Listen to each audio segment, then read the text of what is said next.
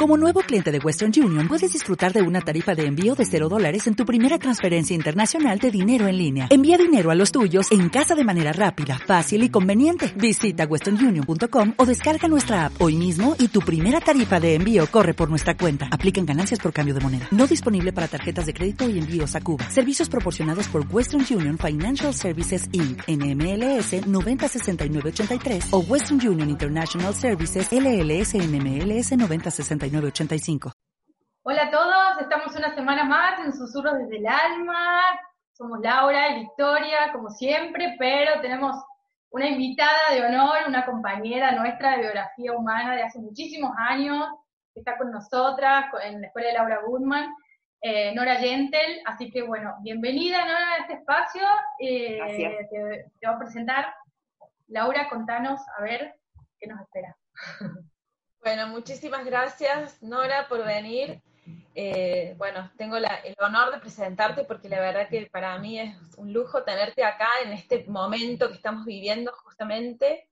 Así que les contamos que Nora es especialista en biografía humana, es doctor en educación, ha trabajado en centros educativos para cambios de escuela, para los cambios en la escuela, los procesos, ha trabajado en la Facultad de Educación en la Universidad del Comahue, eh, y ahora ella ha armado, es, armó, es la creadora y la fundadora de Luciérnagas, Luciérnagas Neuquén, eh, es un espacio de educación y crianza respetuosa para difundir la, la, biografía humana, y bueno, ella se considera a sí misma como, como que está absolutamente convencida que el núcleo de todo lo que nos pasa en la vida es la infancia y que los niños deben transitar otra infancia. Entonces su interés personal es, eh, su propósito hoy en día es el de difundir cómo tener una escuela mejor, ¿no? Para nuestros hijos. Así que ella hoy nos va a contar eh, un poco de historia de la escuela, ¿no? Cómo se funda, con qué propósito, cuál es el propósito que debería tener la escuela hoy, cómo está la escuela hoy, y bueno, justo en este momento de cuarentena, qué es lo que nos trae todo esto de cómo, cómo, cómo seguir con esto de la educación en cuarentena.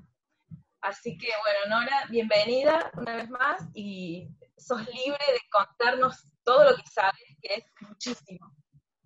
Bueno, muchísimas gracias, Laura, Victoria, muy amable por haberme invitado y por pensar que puedo decir algo. Muchas gracias. Eh, sí, eh, yo creo que hoy, no hoy, desde hace mucho tiempo en realidad, la escuela está mm, siendo muy revisada, pero todavía no puede cambiar en sus aspectos esenciales, ¿no? Eh, cuando hablamos de escuela, no estamos hablando de una escuela determinada, sino que estamos hablando de un modelo de un formato de, escuela, de una forma de ser, que se ha ido eh, consolidando y se ha ido definiendo a lo largo de muchísimos años. Porque la escuela que nosotros hoy conocemos, donde van nuestros hijos, o donde fueron nuestros hijos y donde fuimos nosotras, eh, e, esta escuela tiene, se ha este, configurado definitivamente a principios del siglo XIX pero mucho tiempo antes empezó a dibujarse.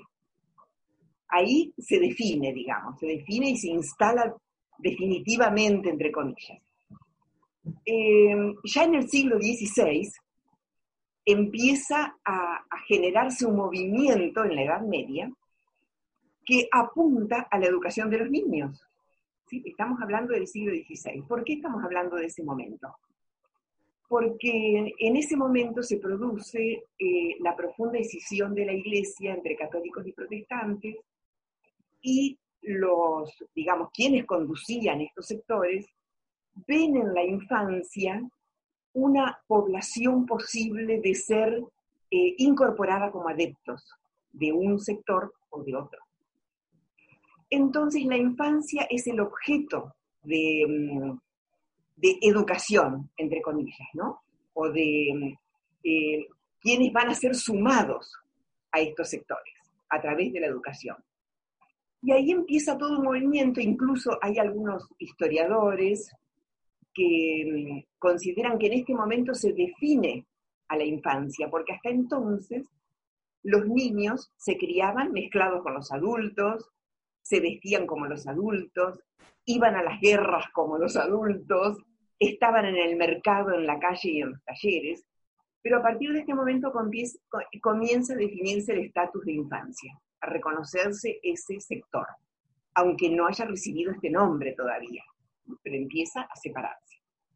Bueno, poco a poco y transcurrido el tiempo, porque transcurren muchos años y siglos, ¿no? Por supuesto, se va definiendo un espacio en el cual la infancia va a ser confinada para recibir educación, entre comillas, siempre, según lo que nosotros entendemos por educación.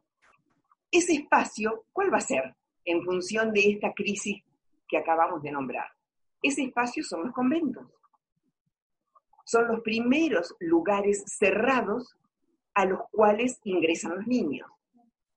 ¿Qué niños ingresan a esos lugares? Los niños de los sectores pobres, de los sectores humildes, porque la aristocracia y, la monarquía se educa en los palacios o en sus lugares eh, privilegiados. Pero los niños de los sectores humildes son confinados en los conventos. ¿Quiénes van a estar a cargo de esta educación? Por supuesto que los religiosos. ¿Qué van a hacer con estos niños? Los van a adoctrinar, los van a moralizar, los van a disciplinar, porque se consideraba en este momento, y yo pienso que muchas de estas cosas se arrastran hoy, por ahí muchos me lo pueden discutir, por supuesto, pero es lo que yo observo, se consideraba la infancia como un sector maleable, indisciplinado e inclinado al mal. Entonces había que reformarla.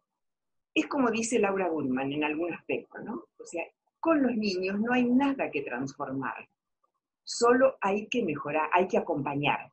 Entonces, si ella está señalando esto, quiere decir que tenemos una tendencia a transformar a los niños. Y no hay nada que transformar, solo hay que acompañar. Los que tenemos que mejorar somos nosotros, no los niños. Bueno, entonces, transcurre así el tiempo y, si no mm, me falla la memoria, creo que en el siglo XIX es el Estado quien empieza a hacerse cargo de la educación, se empieza a, dejar de ser atención exclusiva de, la iglesia y se empieza a ocupar el Estado, entonces ahí empieza la formación de los docentes. Y eh, aparecen otros sectores, eh, otros sectores donde confinar a los niños, que es la escuela. La escuela como espacio cerrado que se funda, aparece definida por primera vez en Alemania a principios del siglo XIX. Y acá este, este espacio cerrado encierra todas las características del confinamiento y el disciplinamiento. O sea, eh, sostengo fuertemente que la escuela ha sido creada con intenciones de responder a necesidades de los adultos. Aunque en el discurso se diga que la escuela es para los niños, en realidad la escuela está pensada para confinar a los niños, pero para responder a necesidades de los adultos. Porque si pensamos lo que es un niño, la escuela no tiene nada que ver con lo que es un niño. Y pongamos algunos detalles, por ejemplo. Yo me los anoté acá para no olvidármelos. Y voy a ir mirándolo. Por ejemplo, el horario de ingreso de la escuela. Entran, por lo menos lo que yo conozco acá, ingresan a las 8, 8 menos cuarto de la mañana. ¿Eso qué significa? Que el niño tiene que despertarse y levantarse a las 7 de la mañana. En la mayoría de los casos, ¿qué significa eso? que hay que despertarlo. O sea, esto ya es contra el niño. ¿Por qué? Porque si el niño necesita dormir más, quiere decir que su ritmo natural, físico y biológico le está pidiendo eso. Entonces, este despertar anticipado ya contradice una necesidad básica y fisiológica del niño. Esto significa además que ese horario de ingreso a la escuela no es por el niño, sino es por los papás que tienen que ir a trabajar a las 8 de la mañana. Bueno, está bien, está perfecto. Quizás no haya por el momento otra solución. Pero ¿qué podríamos pensar? ¿Cómo ayudar al niño y dar un pasito a su favor? Bueno, en casa, las formas en que el niño se despierta, que tienen que ser amorosas, no a las apuradas. Amorosas y entendiéndolo, entendiendo su lentitud, porque los niños tienen tiempos lentos. La escuela, ¿cómo los recibe? Apurándolos, enseñándoles matemática porque es la primera hora de la mañana y están más despejados, no. Dándoles un tiempo para que acomoden su ritmo, para que jueguen, para que se relajen, para que descansen, para que vayan entrando en actividad. Bueno, supongamos que ese horario no se puede cambiar, pero hay cosas que se pueden hacer en favor de la infancia. Otra cuestión que es contra el niño son los grupos homogéneos, y lo digo entre comillas porque el grupo homogéneo no existe. Se le llama grupo homogéneo el agrupamiento por edad, que viene porque la escuela se termina de consolidar en la época industrial, en la época del desarrollo industrial, y adquiere un formato muy similar a las fábricas, a la producción en fábrica. Cada grado es un sector, un pedacito de la producción. Cada uno es un pedacito, el primer grado, el segundo, el tercero y así sucesivamente. Se suman esos pedacitos y sale un producto final. Absolutamente un contrasentido. o sea, los seres humanos no somos pedacitos que nos vamos sumando y mucho menos un niño. Entonces, ese formato no tiene nada que ver con lo que un niño necesita. Y en función de ese formato se adoptan los grupos homogéneos, o sea, todos los seis, todos los siete, todos los de ocho. Pero el grupo homogéneo no existe porque eh, todos los niños de seis son diferentes entre sí. ¿no? De hecho, eh, por naturaleza, el grupo homogéneo no existe. Ni siquiera tienen los mismos intereses, ni les gusta jugar a las mismas cosas, ni tienen los mismos tiempos, ni nada son diferentes. Y por otro lado, la vida misma, o sea, porque la escuela logra separar en su configuración, separa el aprendizaje de la vida. Y lo que más enseña es la vida. Entonces, la vida misma es heterogénea. En la vida, los niños no están por edad, están todos mezclados. O sea, en casa hay hermanitos de 6, de 8, de 10 están separados y aprenden entre ellos, ¿no? Con una mamá amorosa que los acompaña, aprenden entre ellos. Entonces, el grupo homogéneo solo está hecho para facilitar la tarea de los adultos. Entonces, eh, yo manejo a todo este grupito, vos manejas al otro y, y el otro maneja qué.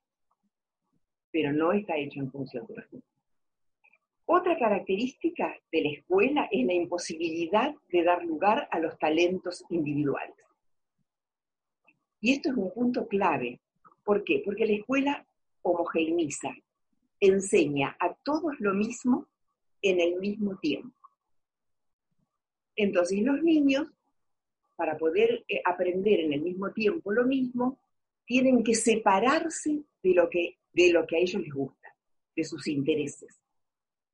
En lugar de esto, la escuela debería tener cauces, ofrecer posibilidades, cauces como dice Rebecca White, y ofrecer espacios y condiciones, como dicen muchos otros autores, para que los niños puedan elegir lo que les gusta y aprender según sus propios talentos.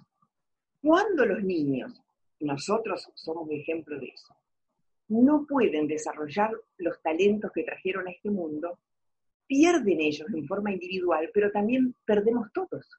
Pierde la sociedad completa. Porque cuántas personas brillantes podríamos tener hoy en nuestro mundo si hubieran sido acompañados en el desarrollo de sus propios talentos. Después llegamos a la adolescencia o a la adultez y nos cuesta muchísimo definir lo que queremos hacer porque en definitiva nos tuvimos que apartar de lo que traíamos. O sea que la escuela tiene que asegurar cauces diferentes espacios y condiciones para que los niños puedan elegir. Y cuando el niño elige, elige en función de lo que lo apasiona. Es así, es clarísimo. El espacio cerrado, que es la escuela, es el modelo más útil para separar el aprendizaje de la vida. Y dentro de la escuela, otro espacio cerrado que es el aula. Entonces, dentro de la escuela, cada docente encerrado con su grupo, ahí este, trabajando a su manera. Pero esto elimina un montón de experiencias y de posibilidades a los chicos. En realidad, todos los modelos alternativos de escuelas libres, toda la pedagogía Montessori, la escuela Waldorf y muchos otros este, modelos que se han ido gestando, hablan de la importancia de que los niños tengan espacios para jugar, para correr, mucho espacio verde, árboles para trepar, huertas donde sembrar, o sea, que estén lo más, en la mayor parte del tiempo posible en espacios abiertos y libres para desarrollar juego libre en forma individual o en forma grupal, según su propio deseo, y no en un aula, encerrados en un aula con un recreo de vez en cuando. Un recreo en que los niños salen desesperadamente a correr. Y además, en algunas escuelas no se los deja correr. Las conozco, ¿eh? lo puedo decir porque lo conozco. ¿Por qué no los dejan correr? Porque hay poco espacio. Y el espacio que hay, por lo general, es de material, de cemento, de lo que sea. Entonces, ¿hay algún contrasentido mayor que este? No. Lo conozco porque lo he visto, porque me lo relatan los niños. Bueno, es tremendo. La escasez de movimiento. Los contenidos que se transmiten a los niños responden a un programa que se ha predeterminado, que se ha preestablecido y que tiene que ver con las disciplinas que el conocimiento universal ha desarrollado, las matemáticas, la lengua, la literatura. ¿Eso es útil? Sí, obviamente, es muy importante. Por algo el hombre, las personas, venimos desarrollando saberes e investigando hace centenares de años. Por supuesto que es útil. ¿Qué es lo que no le sirve a un niño y que no tiene que ver nada con él? Escuchar un conocimiento alejadísimo de su realidad explicado oralmente. Entonces, por ejemplo, el otro día escuchaba un diálogo que yo creo que se los comenté, que me pareció muy interesante y muy brillante, entre el ministro de Educación de la Nación, Argentina, eh, Nicolás Trota, y el pedagogo italiano Francesco Tonucci. Estaban hablando de las tareas, de las tareas que ahora en época de cuarentena la escuela sigue enviando a la, a la familia, a los niños, para que los papás se hagan cargo de que los niños hagan la tarea. Entonces, bueno, eso eh, para mí es otro contrasentido porque los papás toman en sus manos la escuela cosa que no debe suceder porque la casa es para otra cosa, se sienten presionados a cumplir con la escuela y a su vez presionan a los niños. Quiero agregar a esto que toda la educación que es em, asociada o asimilada a un malestar o a un dolor es rechazada por el niño sabiamente. Entonces después termina sucediendo, como me dicen a mí, a mí no me gusta estudiar. Lo que no les gusta es lo que sucede con la escuela. Porque estudiar, aprender y la escuela no son sinónimos. Pero cuando la educación se asocia a un sufrimiento, se rechaza el aprendizaje. Entonces ahí tenemos otra pérdida inmensa, todos los seres de este mundo. Entonces, ¿qué decía eh, Francesco Tonucci, que a mí me pareció muy, muy interesante y absolutamente simple. En lugar de hacer tareas escolares, en casa, los niños con sus papás, y esto es transversal, y esto iguala a las familias que tienen más recursos y a las que tienen menos recursos, en casa los niños deberían hacer las tareas de casa, por ejemplo. Dice el pegar botones, hacer la huerta, regar el jardín, cocinar, tender la ropa para que se seque, em, amasar, hacer pan, infinidad de cosas que se pueden hacer en casa, barrer, tender las camas.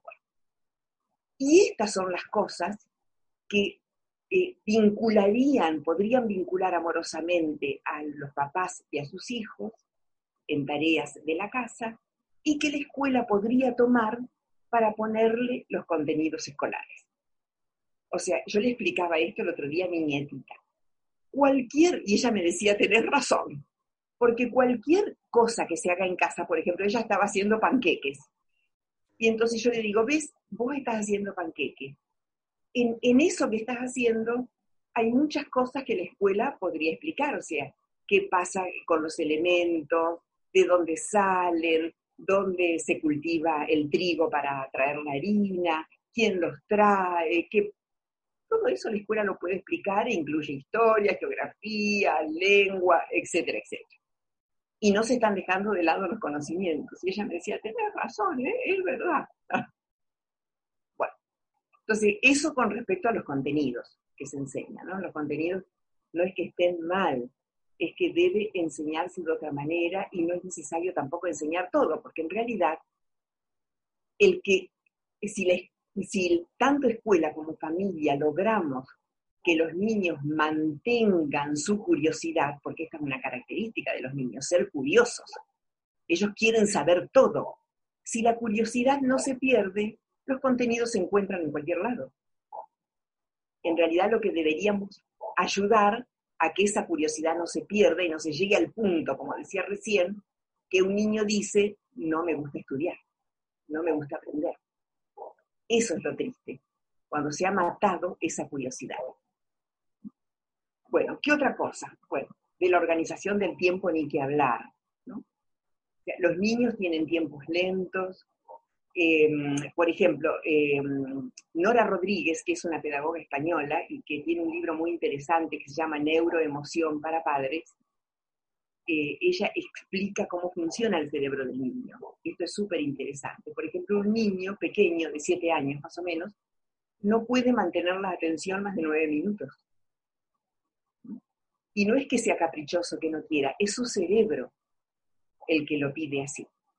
Y nosotros los, tenemos media hora, 40 minutos, sentados en una posición quieta. El niño necesita moverse, escuchando a alguien que, que habla y escribe en el pizarrón. O sea, evidentemente la escuela es antiniño. Un niño aprende jugando. No aprende de otra manera. Durante toda su primera infancia y su segunda infancia, o sea, desde los 0 a los 14 años toda la escuela primaria. Un niño aprende jugando. Entonces, ¿qué tenemos que hacer los adultos? Ofrecerle espacios de juego, él investiga, heterogéneos, porque los más grandes enseñan a los más chicos, ayudan. ¿Cómo aprende a leer un niño? Aprende con los métodos que están definidos para, para la enseñanza de la lectoescritura. Bueno, sí, todos aprendimos así pero puede aprender mucho más placenteramente cuando su interés lo orienta a, entender qué dice una palabra. Así aprende, y aprende jugando. Y todos los niños van a aprender a leer y a escribir cuando están motivados por un juego, por otro compañero, por un amigo con el que quieren jugar. Entonces, el aprendizaje es absolutamente placentero y van a querer aprender durante toda la vida no por obligación, sino porque les interesa. ¿Qué otro aspecto? Bueno, la forma de enseñar, ¿no? La forma de enseñar que ya la, hemos conversado. Em, otra cuestión es la falta de, de consideración en la escuela de los aspectos emocionales. O sea, a mí me llama la atención esta, esta área de la que se habla mucho, que es em, creo que se llama valores o enseñanza de los valores. Los valores, el ser solidario, el, considerar a otra persona, el tratarnos bien, el ser empático con otro, los valores no se aprenden en una clase. Se aprenden en el trato diario. Y un niño aprende los valores cuando es amorosamente tratado en casa y cuando es amorosamente tratado en la escuela.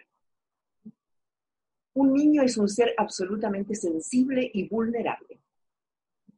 Entonces, si nosotros lo tratamos mal, él va a intentar defenderse y va a desarrollar en su interior tristeza, resentimiento, hostilidad.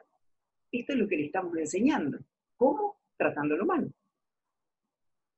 Si los tratamos bien, amorosamente, desarrollará en su interior solidaridad, capacidad de ayudar a otro, amorosidad, estará dispuesto, porque esto es lo que le hemos enseñado tratándolo de esta manera. Entonces los valores no se aprenden en una clase. Los podemos conversar en algún momento, pero se, se aprenden de la manera en que yo los trato.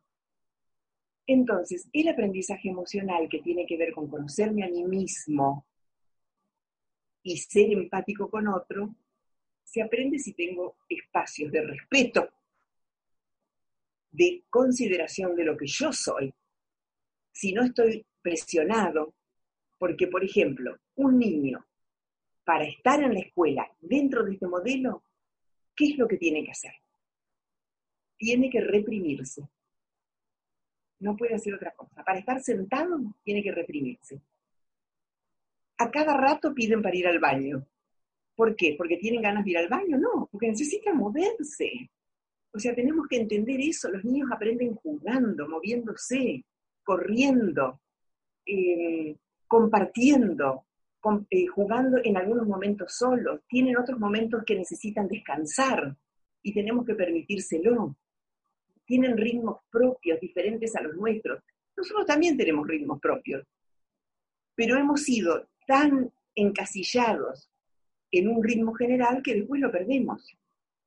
Entonces vamos todos así como en conjunto, funcionando de la misma manera.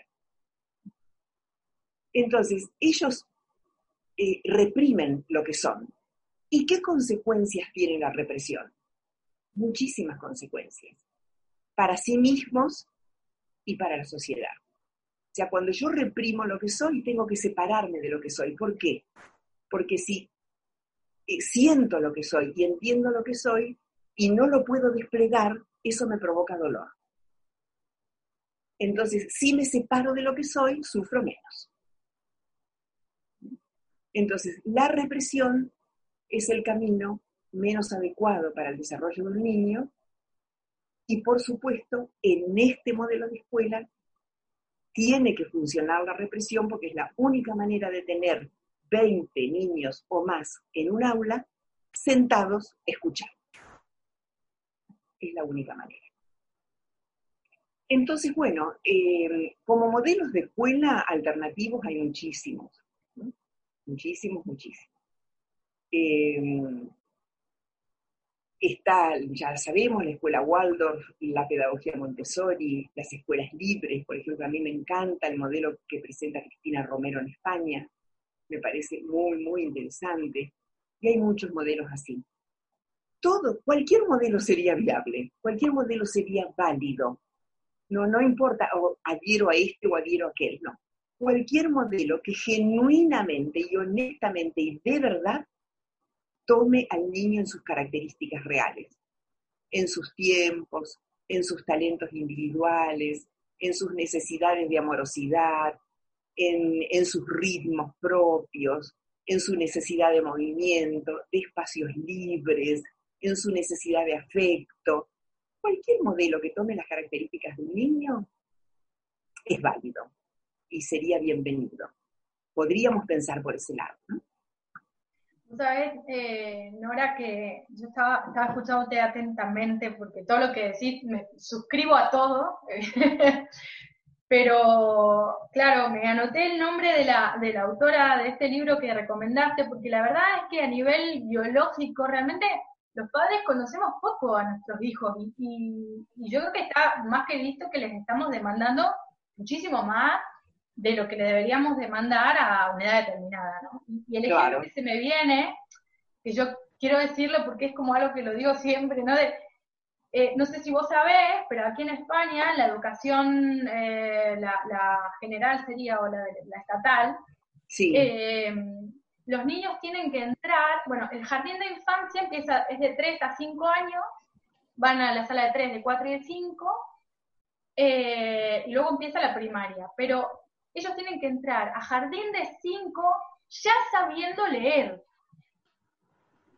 Entonces, claro, eh, eh, con todo lo que esto implica, ¿qué decir? Exacto. esto que vos decías, ¿no? Del ritmo, del tiempo, de poder esperar. Yo tuve la posibilidad de llevar a mi hija a una escuela que tenía un sistema Montessori, aunque no era, no era oficial, pero... Y claro, no le enseñaran, era puro juego en el, en el jardín. Y yo pude vivir como ella me empezó a preguntar con cinco años, y a ver, algunas preguntas ya me hizo con cuatro, ¿de qué dice ahí mamá? Exacto. Yo quiero saber, ¿no? ¿Cómo se les despierta la curiosidad a una edad que evidentemente es, biológica? Exacto. Ya pueden hacerlo, ¿no? Sin embargo, eh, les enseñamos con cuatro años, cuando en realidad lo que quieren es jugar y no quieren hacer, entonces al final les enseñamos como a, odiar. Eh, Tal cual. No quieren Después no quieren leer, claro. Claro, no quieren leer, no les gusta a ver si esto, ¿no? no yo, yo digo, cada vez se enseña antes, ¿vale? sí, sí, sí, sí. Sí, sí, sí, esto es, total, eso que estás diciendo es tremendo. Acá en Argentina, por ejemplo, em, se está intentando adelantar la edad de ingreso de la escolarización. Dos, dos años entran acá, al jardín. Cuando en realidad nosotras sabemos que los niños a esa edad necesitan estar en su casa con su mamá, por supuesto, obviamente que entendemos que hay situaciones en las que la escuela o el jardín es el único lugar posible. Hay situaciones que son así. Eh, yo sé que es así. Cuanto más los niños puedan estar en casa, mejor. Siempre y cuando estén con una mamá amorosa, porque si, si son maltratados, este, eso no sirve. Pero si igualmente tienen que ir al jardín, que ahí encuentren un espacio amoroso, porque lo que los niños necesitan es eso. No necesitan otra cosa, no necesitan aprender nada. Van a aprender por su propio despliegue personal. Y lo que nosotros tenemos que hacer es acompañarlos, observarlos y acompañarlos y facilitarles el camino. Nada más. Ellos van a desplegar. imagínate un niño a los dos años es un bebé. A los tres es un bebé, a los cuatro es un bebé, o sea, son muy chiquitos. Vos sabés que te escucho, Nora, y, y siento una emoción porque siento que realmente, o sea, viste, cuando nosotros decimos que algo calza, ¿no? Con, con nuestro ser, que esto realmente debería ser así, y lo importante que es que, que sepamos qué es un niño y que sepamos por qué cada uno no puede de alguna manera seguir los pulsos, los ritmos de cada niño. Exacto. Eh, utilizaste varias veces una palabra que me, llamó mucho la atención, que la, sabemos, pero que es el confinamiento, ¿no? En pensar en un bebé de dos años, tres años, cuatro años confinado. Exacto. Porque ellos realmente sienten cuando van a un lugar en el que no son bien tratados, que son prisioneros. Es, así. muy duro. Es muy duro. En esta mm, investigación que hizo Tonucci sobre, con los niños, los niños eh, les decían entre las cosas que querían era estar con sus amigos y estar con sus papás. O sea, durante toda la primera infancia, que se extiende aproximadamente hasta los siete años, en realidad lo que más necesitan los niños son a, sus papás y por supuesto, por supuesto que amigos. A, los niños les encantan los amigos.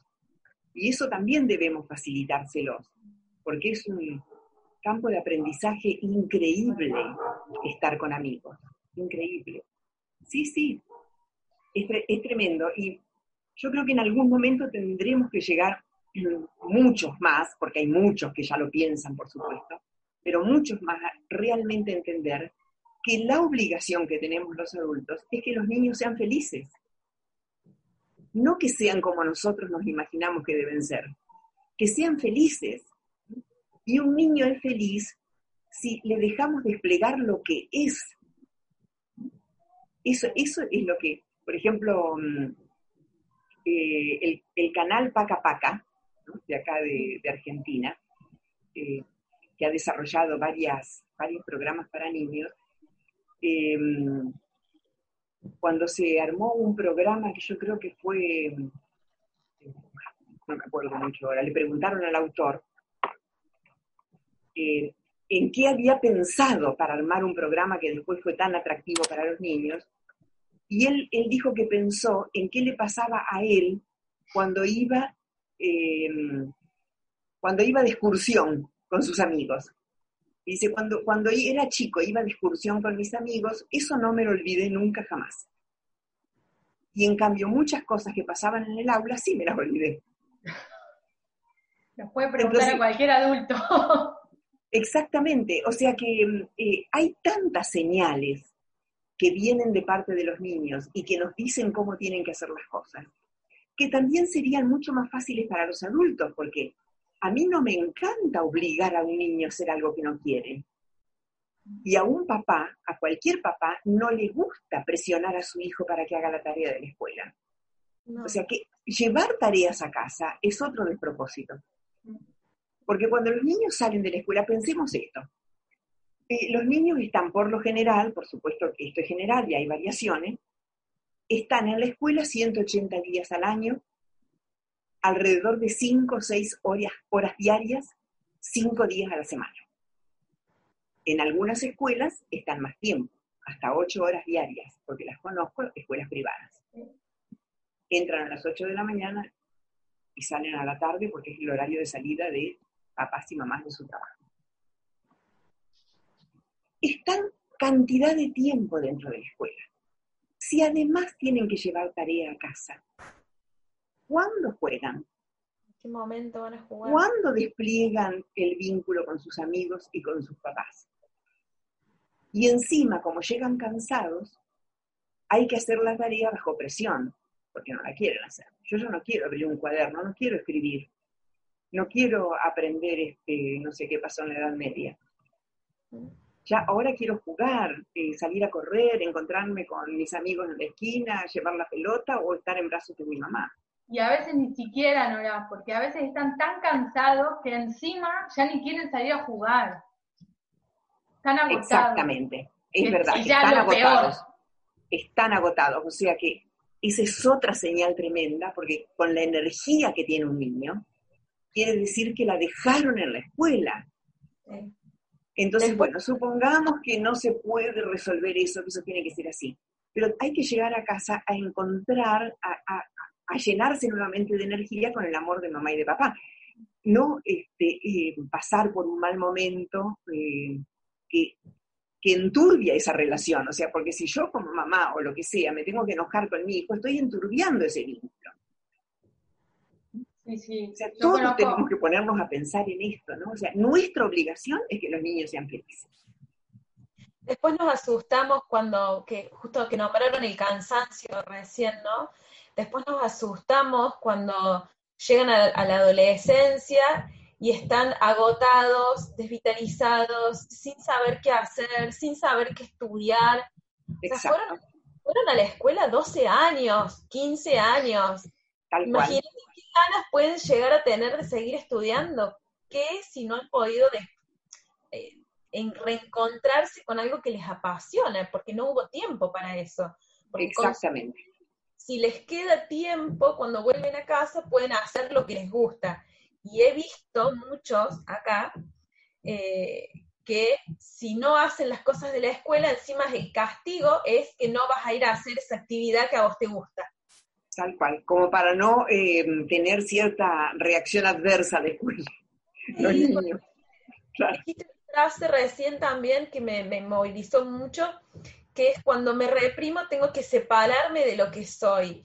Imagínate que un niño es una una potencialidad enorme de deseo, de curiosidad, de exploración, de investigación.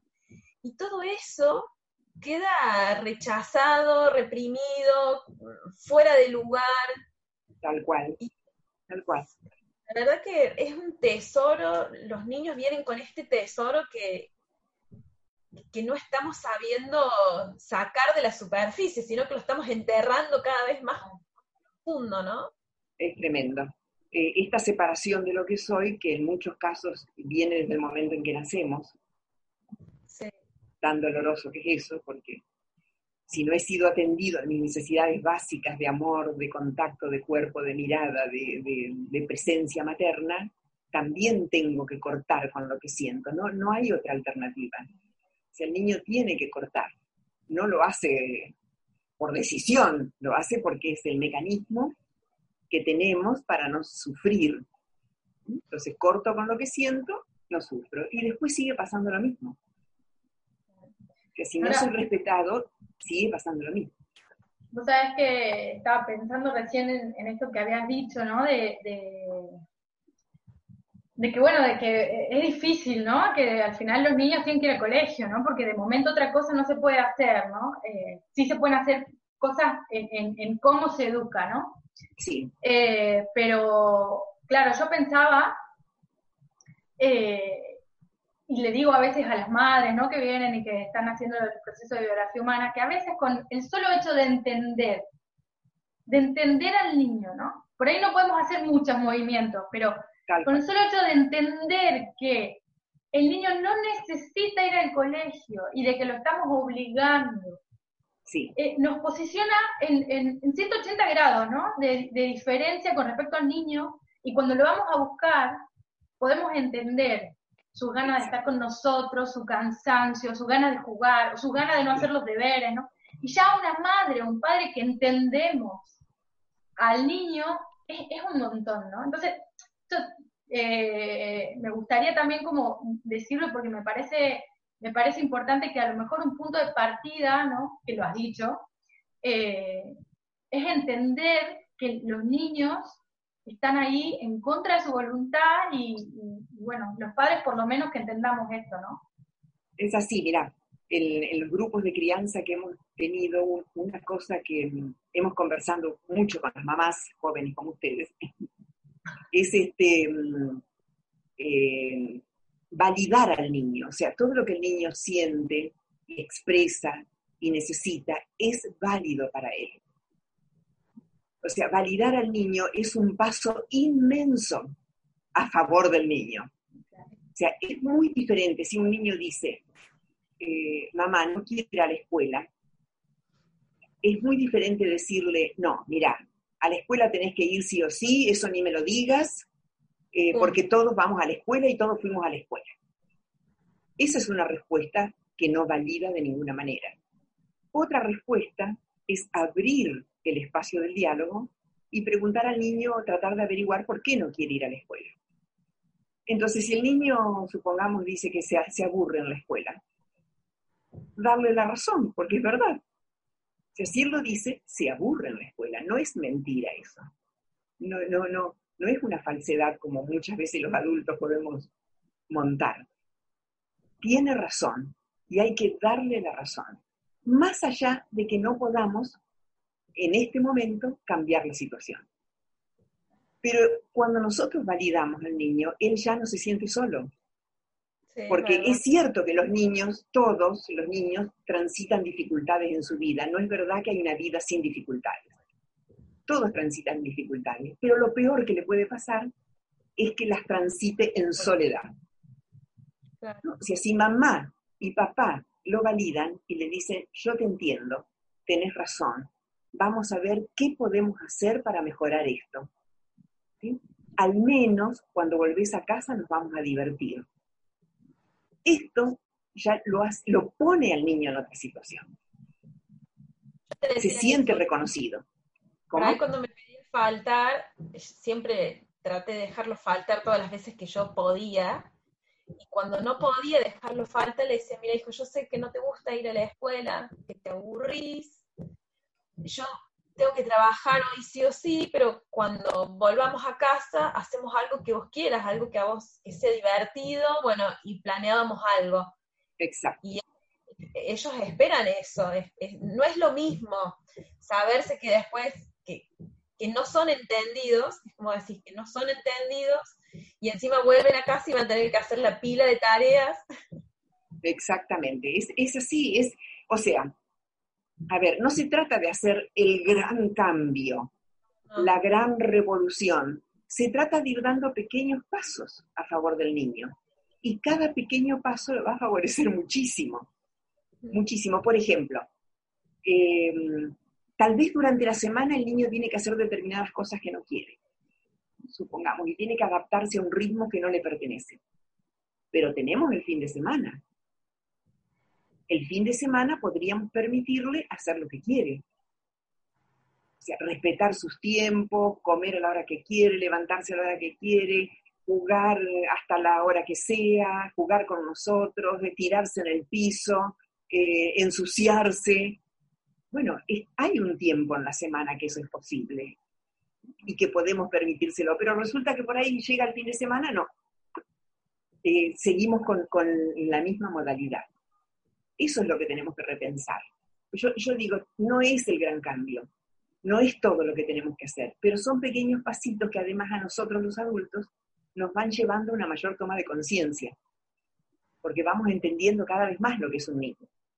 Y, vos sabés que estaba, pensando recién, ¿no? Eh, una cuestión, es también una cuestión energética que se da ahí, ¿no? Porque cuando yo le digo a mi niño, cuando no le digo un no rotundo para empezar, ¿no? Y le digo, bueno, pensemos, ¿no? Yo a lo mejor estoy pensando, esto es imposible, pero intento, ¿no? Eh, desde una cuestión de voluntad, quizá impostada por ahí.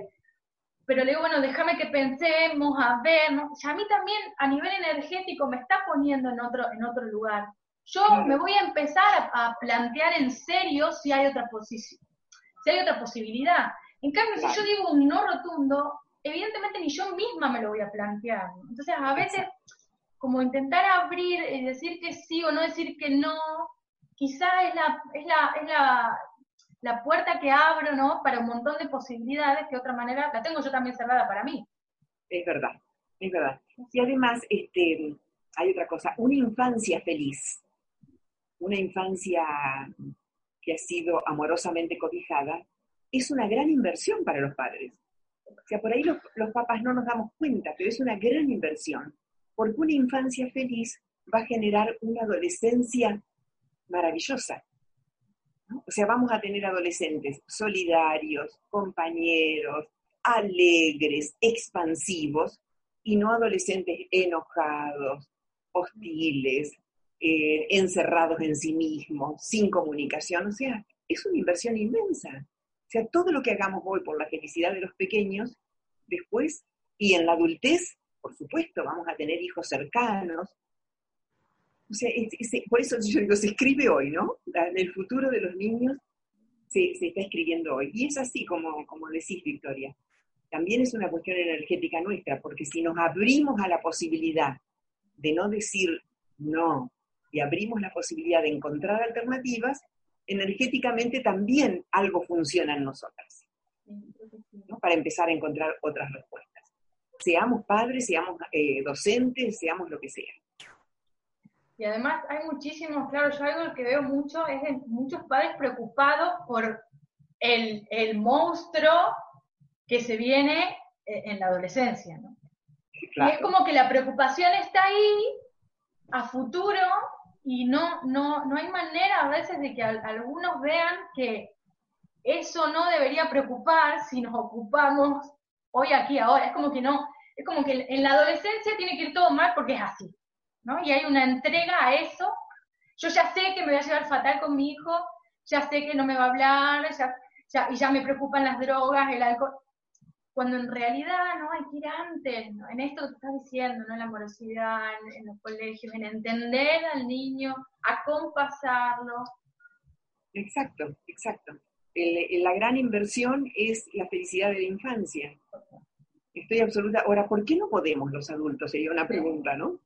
¿Por qué no podemos los adultos eh, acompañar a un niño y asegurarnos de que sea feliz? Bueno, es eh, la muestra más clara de que así hemos vivido nuestra infancia. Es la muestra clarísima de eso. O sea, así hemos vivido nuestra infancia. No quiere decir que esto sea una fatalidad, porque si tomamos conciencia de ello, podemos modificarnos. Yo soy una muestra clara, y eso siempre lo digo. Este, y podemos ir transformándonos a nosotros mismos a medida que nos damos cuenta.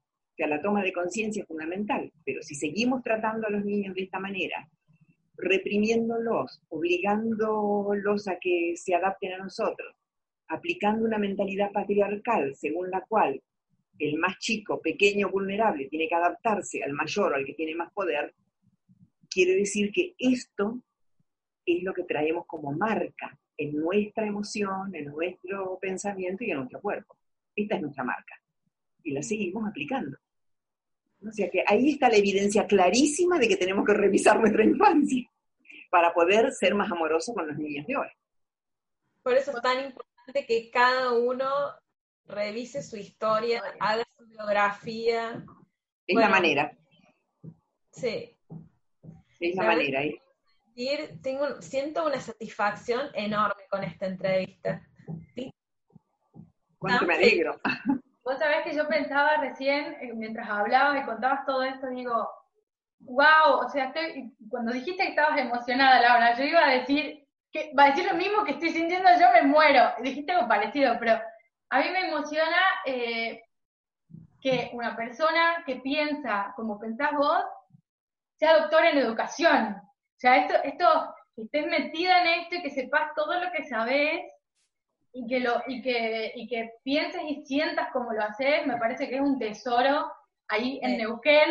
Se tienen que exprimir porque lo que podés dar es muchísimo y, y bueno, encantada, encantada de que estés por aquí. Muchísimas gracias a ustedes. Y Contanos qué estás haciendo, Nora. Vos nos habías dicho que estás armando, sí. que yo comenté algo. ¿Querés contarlo bien así la gente sabe qué estás haciendo?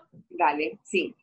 Bueno, eh, estuve, eh, o sea, a ver, eh, transité muchos años en la formación en educación, como saben, ya, ya les comenté, tengo una maestría y un doctorado en educación de la Universidad de Buenos Aires.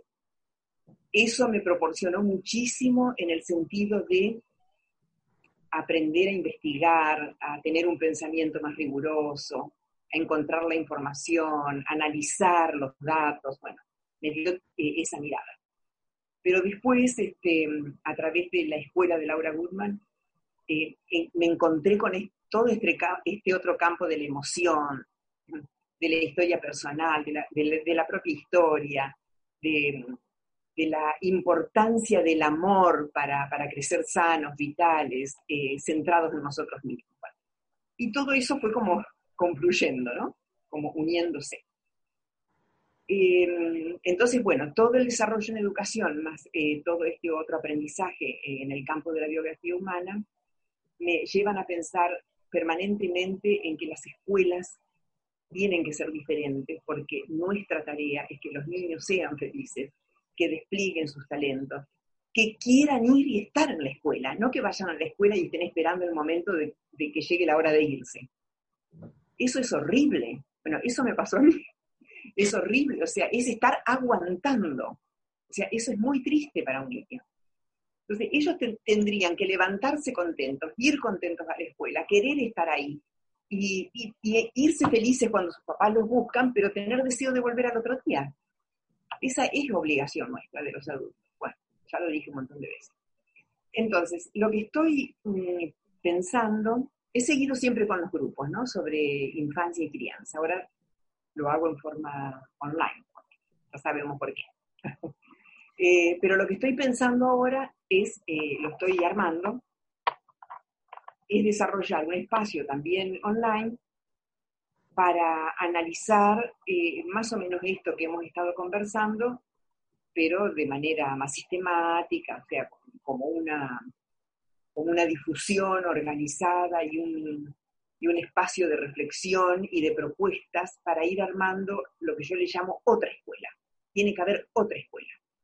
Entonces, un espacio de encuentros semanales, con un espacio heterogéneo, no solo destinado a educadores, o sea, no solo destinado a docentes, ni a un nivel determinado, a cualquier nivel de la enseñanza, eh, a cualquier tipo de educador, pero también donde pueda haber todo tipo de persona que, que esté en contacto con la infancia, pueden ser psicopedagogos, psicólogos, cuidadores de niños, este, padres, los padres por supuesto, porque mi propósito es ir gestando poquito a poquito. Sé que, que, que tiene que ser muy paso a paso, ir gestando una nueva forma de pensar la escuela pero una nueva forma de pensar la escuela basada en entender lo que realmente es un niño y lo que un niño necesita. Y basada en entender la ganancia inmensa, individual y social que tiene si la escuela que le brindamos a un niño se adecua a sus necesidades.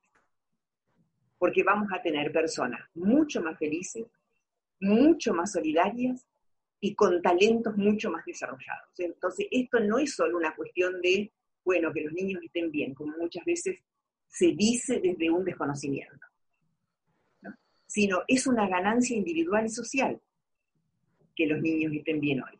Entonces, ese es mi propósito, sembrar esto. ¿Por qué? Porque lo he entendido, lo he comprendido, he tomado conciencia, he revisado mi propia infancia y mi propia escolaridad y sé lo que ha sucedido, observo lo que pasa con los niños de hoy que tengo cerca, eh, con sus propias infancias y escolaridades. Entonces me gustaría muchísimo que esto empiece a cambiar. Y como creo realmente que tengo elementos, porque la verdad que lo creo, porque tengo muchos años de formación y muchos años de experiencia, porque tuve 30 años dentro del sistema educativo, entonces este, creo que lo tengo que ofrecer y creo que todos tenemos que ofrecer lo nuestro. Todos, absolutamente, lo que cada uno tenga lo tiene que ofrecer. Y dejarlo, uno lo suelta, lo suelta y después fructificará en algunos lugares y en otros no, pero hay que soltarlo. Ese es el propósito. Entonces, esto lo estoy armando, no tiene todavía una forma muy, muy definitiva, eh, pero en algún momento, creo que en poco tiempo, un par de meses, este, adquirirá la forma y podrá ser anunciado. Y veremos qué pasa si eh, alguien se quiere poner en contacto con vos, después nosotras vamos a dejar los contactos que vos nos dejes, que vos quieras. Bien. dejamos abajo. Lo escribimos abajo. Buenísimo. Para que te puedan contactar. Bueno, como sí, sí, sí, Nora está en Neuquén, en Argentina, pero está online, o sea que está en el mundo. Exactamente, es así. Hoy por hoy es así.